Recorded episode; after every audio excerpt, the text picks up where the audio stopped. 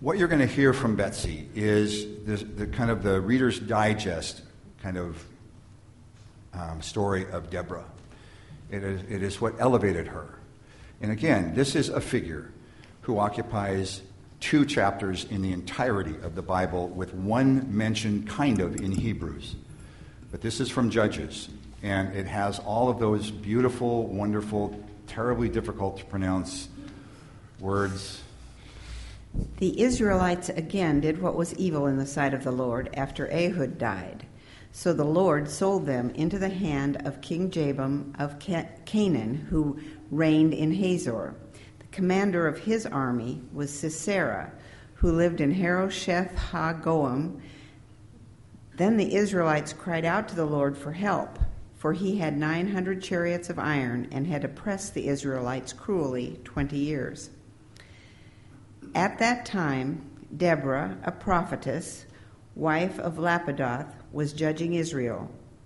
She used to sit under the palm of Deborah between Ramah and Bethel in the hill country of Ephraim, and the Israelites came up to her for judgment. She sent and summoned Barak, son of Abinoam, from Kadesh in Naphtali, and said to him, The Lord, the God of Israel, commands you Go, take position at Mount Tabor bringing 10,000 from the tribe of Naphtali and the tribe of Zebulun. I will draw out Sisera, the general of Jabin's army, to meet you by the Wadi Kishon with his chariots and his troops, and I will give him into your hand. Barak said to her, If you will go with me, I will go, but if you will not go with me, I will not go. And she said, I will surely go with you. Nevertheless, the road on which you are going will not lead to your glory, for the Lord will sell Sisera into the hand of a woman. Then Deborah got up and went with Barak to Kadesh. Barak summoned Zebulun and Naphtali to Kadesh, with, and 10,000 warriors went up behind him, and Deborah went up with him.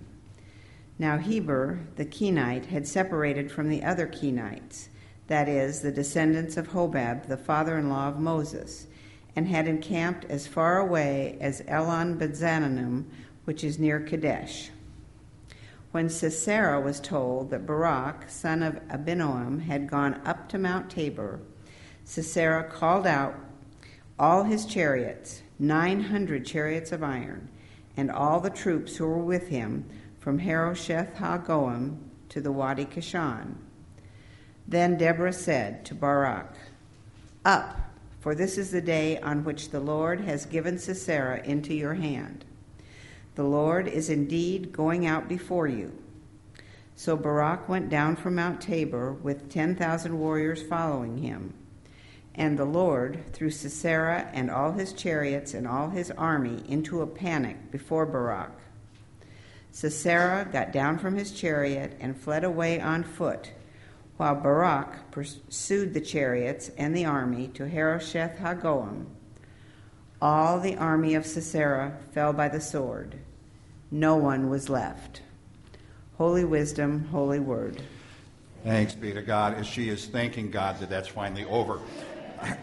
I think a round of applause is appropriate. We're going to walk through respect as an acronym, but before we get there, um, I have to tell you, you know, you look at these stories of the judges, and one of the consistent patterns in the story of the judges in Scripture is, is the fact that, without exception, two things are taking place. One is the judge who is filled with wisdom is designed to bring the people back into a relationship with God. They have ventured away and part of what they do is bring back and offer the Word of God with wisdom for anyone who will hear and accountability. The second thing that we see often, whether it's with Deborah or Samson or Gideon or others, is that these guys are facing incredible odds.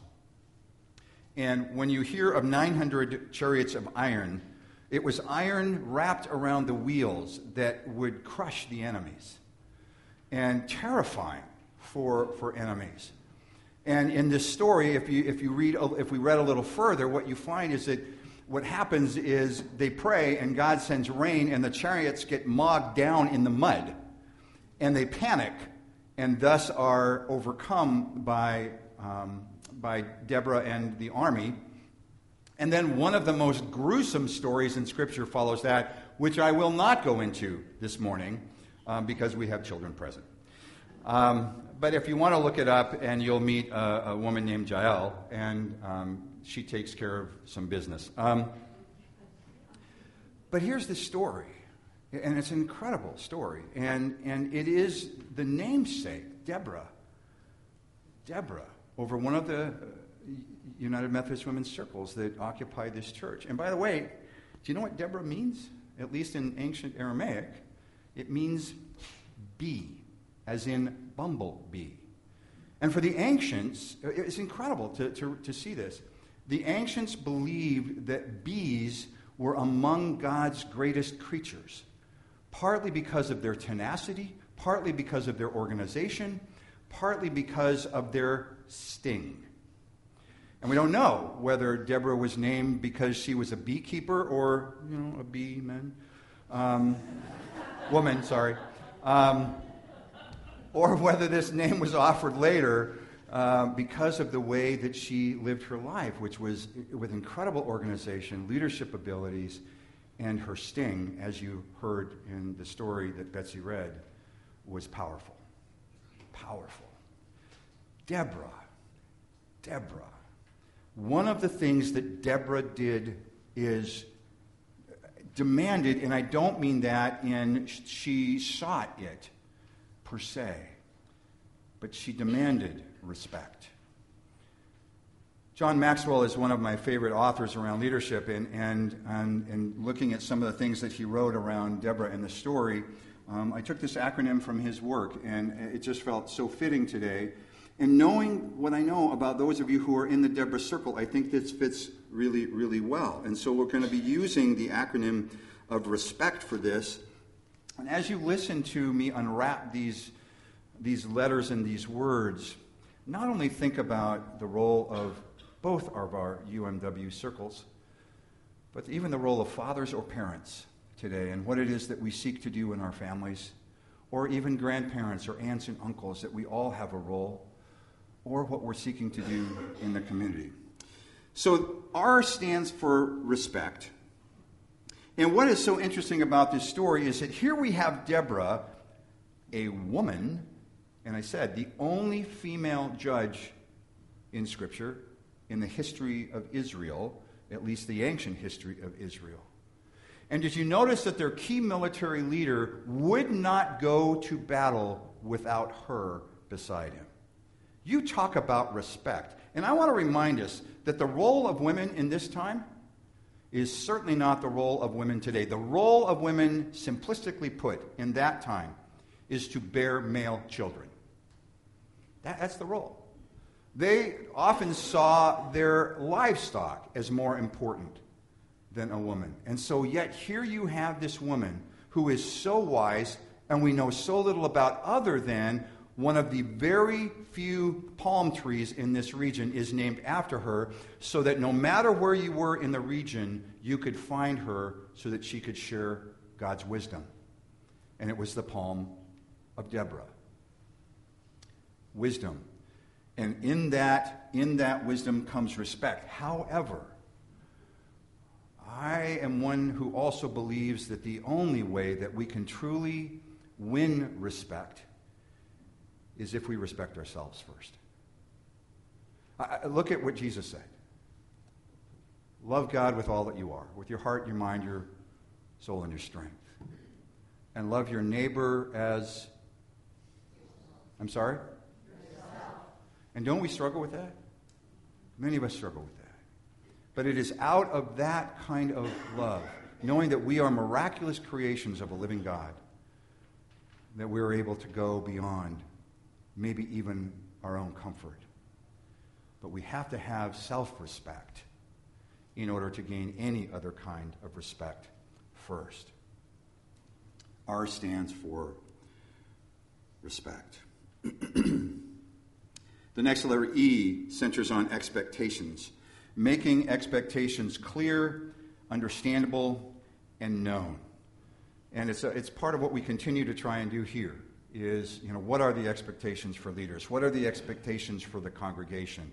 We look at even Vacation Bible School, and it really is, friends, an expectation that we're all involved in that. It is one of the one of one of the many outreaches that we do and one of the few that we do for children in the community. And I really do have the expectation that it is an all church event. And that these 130 children who are coming here will be able to meet and greet you and see what an incredibly gifted, beautiful body you are a body of Christ. That is one of the expectations. Expectations are absolutely vital, and the clarity of those uh, is beyond what I can share this morning. And I will admit to you that I feel, as I am exceptionally self critical, that I've been less than stellar in creating a body of expectations that are clear to you about what I think we need to be as a church, and particularly how this leadership model works. But that is all changing. What I will tell you is that Deborah laid out clear expectations not only for Israel of coming back into this relationship with God, but also as the military leader that led them. And all of those expectations were grounded first in her relationship with her Creator. All of them were grounded first in her relationship with God. E is for expectations. And beyond even that, that I think one of the expectations for us as we even talk about the whole understanding of the extra mile is that we exceed expectations. We go beyond what is expected. And it is an incredibly powerful element. The next letter is S. And S stands for standing firm on your convictions. But you know, it's hard to stand on convictions if we don't have them. And so part of what we have to do is go back into our own selves and figure out what those convictions are. Now, we are a very diverse group in this congregation, both first service and second service, the kinds of music that we like in either one of those services. We're diverse in our political understandings. We're diverse in our theological understandings. And yet, here we are, and what creates beauty, believe it or not, not just conflict, is when we're standing firm on our convictions and can identify those clearly, even though someone beside us may stand on the opposite side. And again, we're going to see that this week at annual conference. But what has to be there in the midst of standing firm on these convictions is a love that goes beyond ourselves. At the same time, I remember sitting at my father's feet and hearing of his convictions that all are created equally in the eyes of God. And by all, we learned all means all. Purely all means all. That was one of the convictions. I remember my grandfather, my father's father, who I've shared with you, helped start Goodwill Industries. And his conviction was that everyone deserved an opportunity to succeed in life. And his mantra was a hand up, not just a handout. And you can see today that Goodwill continues in that kind of focus. A hand up and training and support for those who, who want more than what they feel like they already have. And will do the work to go and do what is needed to do in the midst of that. So, what are your convictions, friends? And think about that. What are your convictions, and are you willing to stand firm in those convictions? And in the midst of that, are you willing with loving hearts to hear someone who may disagree with you? And we sharpen each other like steel on steel as we're able to communicate that way with each other in this body of Christ. S stands for standing firm on your convictions with strength.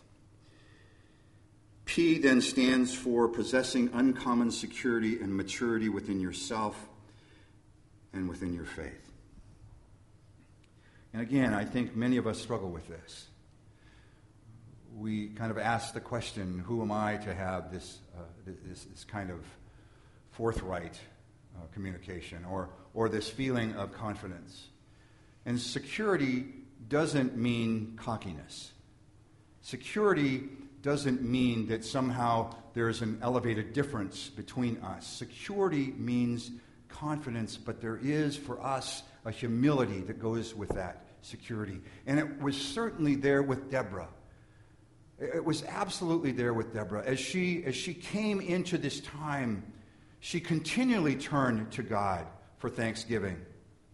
And hear, hear these words that, that, that we hear in her song, that is the next chapter beyond what Betsy read. Hear, O kings, give ear, O princes. I, even I, will sing to the Lord. I will sing praises to the Lord God of Israel. Lord, when you went out from Seir, when you marched from the field of Edom, the earth trembled and the heavens poured the clouds. They poured water. The mountains gushed before the Lord God of Israel. And then I, Deborah, arose, and the leaders of Israel with me. O my soul, march on in strength. Thus let your enemies perish, and let those who love you be like the sun when it comes out in full strength. Bless the Lord, the God of Israel. Bless the Lord. S stands for the strength of your conviction. P stands for the maturity within yourself, very much like what you heard there. The other thing about the kind of uncommon security and maturity is it's then no longer just about me or just about you. The kind of confidence that Deborah had, as you just heard in that scripture, was it is also about others. It is other centric, not self centered. That's what security and maturity does, allows us to go beyond ourselves. Then E stands for experiencing personal success. But here's the deal with this. You know, we, we get so apologetic about succeeding. And I shared with First Service that, you know, there are folks in this sanctuary, in this church, who have succeeded beyond anyone that I have truly ever known. Folks who saved astronauts while in space. Folks who designed systems that will protect not only us, but others folks who designed airplanes that keep us safe and secure, folks who go out of their way to create leadership and opportunities for women and for men, but particularly for young women seeking a new life. Success means going to Hammond House and Sophia Way and Andrews Glen and other places. And, and there was a prayer that Colleen said this morning as, as we went to prayer time this morning as she watches the homeless men trudging up that hill to the Covenant Church, Covenant Church, I think, right down the road here, so that they have a safe shelter to stay in that, that, that, where there's feeding that happens as well. And thinking that is what we do as congregations for the homeless. It is what we do. It is incredible what we do if we take these things on unapologetically but here's the other deal. Twice now I've preached on daring greatly. And I want to remind us of the Roosevelt quote that that is pulled from. That it is about daring greatly, striving toward that kind of success, and being willing to fail. And we all fail. But being that kind of community that undergirds even a failure and allows it to be lifted up into a success and we're dealing with two or three families right now who are going through that kind of time in their lives and trying to undergird that and raise it up so that they too can feel that feeling of success, very much like Zahn's dancing ability. Right? Sure, Dwayne's going.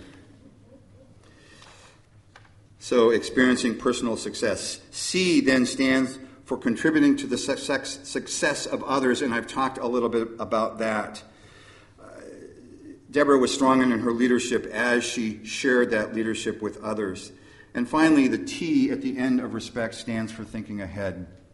For years, I was a huge Stephen Covey fan and read everything that, that he wrote. And one of the things that he talks about is beginning with the end in mind. In construction, when building log homes, we constantly had to begin with the end in mind and looked at those individual logs and the size of them and could kind of place them so that we knew where they were going to fall on the building of that wall what were going to be the ridge poles and what were going to be the, the other poles and, and what was going to support the floor and all of those kinds of things thinking with the end in mind and planning according to that. And construction is called being on a critical path. And critical path doesn't mean being critical, it means plan, planning. And it is what will help gain respect. Deborah planned, Deborah ordered. And again, what does her name mean? Bee. And boy, do the bees plan? They know where the flowers are, they know where the pollen is, they know what they need to do, and they go back and do that work, even though sometimes the work is to the death of them. But there's more to this last one. There are eight items that go with this, and I'm only going to mention them. I'm not going to go into deal, detail on them. They're the eight P's, as we call them. The, the way that we are able to work in God's presence and in God's in creating God's kingdom is first of all by position. This church is an incredible position to continue to change the lives of others and the life of the community that surrounds us. And given some of folks who are in this congregation, change the world. Position is number one. Permission is number two. Production is number three in people development is number four, with promise, with personhood, and finally with passion, but that's only seven. The next and final piece of all of this that Deborah held with such grace was that every one of us, her included, are to be prophetic voices.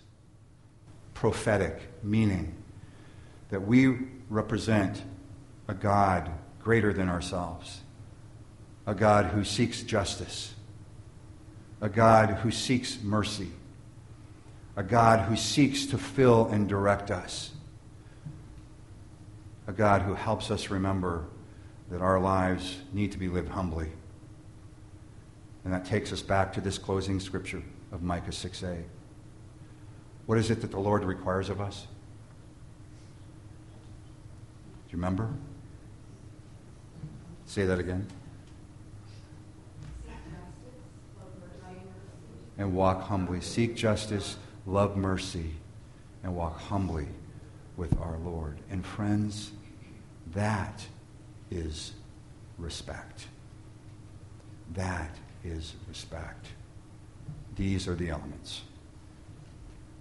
These are the elements. Deborah Circle, these are the elements. Fathers, these are the elements. And by the way, I said this in first service and I will say it again here. Some of the greatest heroes that I've ever seen are the single moms who seek to play all the roles in a family. And I think of two or three in the church right now, one of whom has five children and is constantly doing what she needs to do for those five children. And we celebrate them even on this Father's Day as well. I thank God for you every day because I know you're living this out. But there's more we can do. Will you pray with me? God, we thank you for the story of Deborah, for what she can teach us about leadership, about humility, about respect and particularly about trust. Help us live our lives trusting you. Help us be defined by Christ, who was the one who said it to us as he quoted Old Testament, that we are to love you first with all that we are, and our neighbors as ourselves. All this we ask in Christ's name. Amen.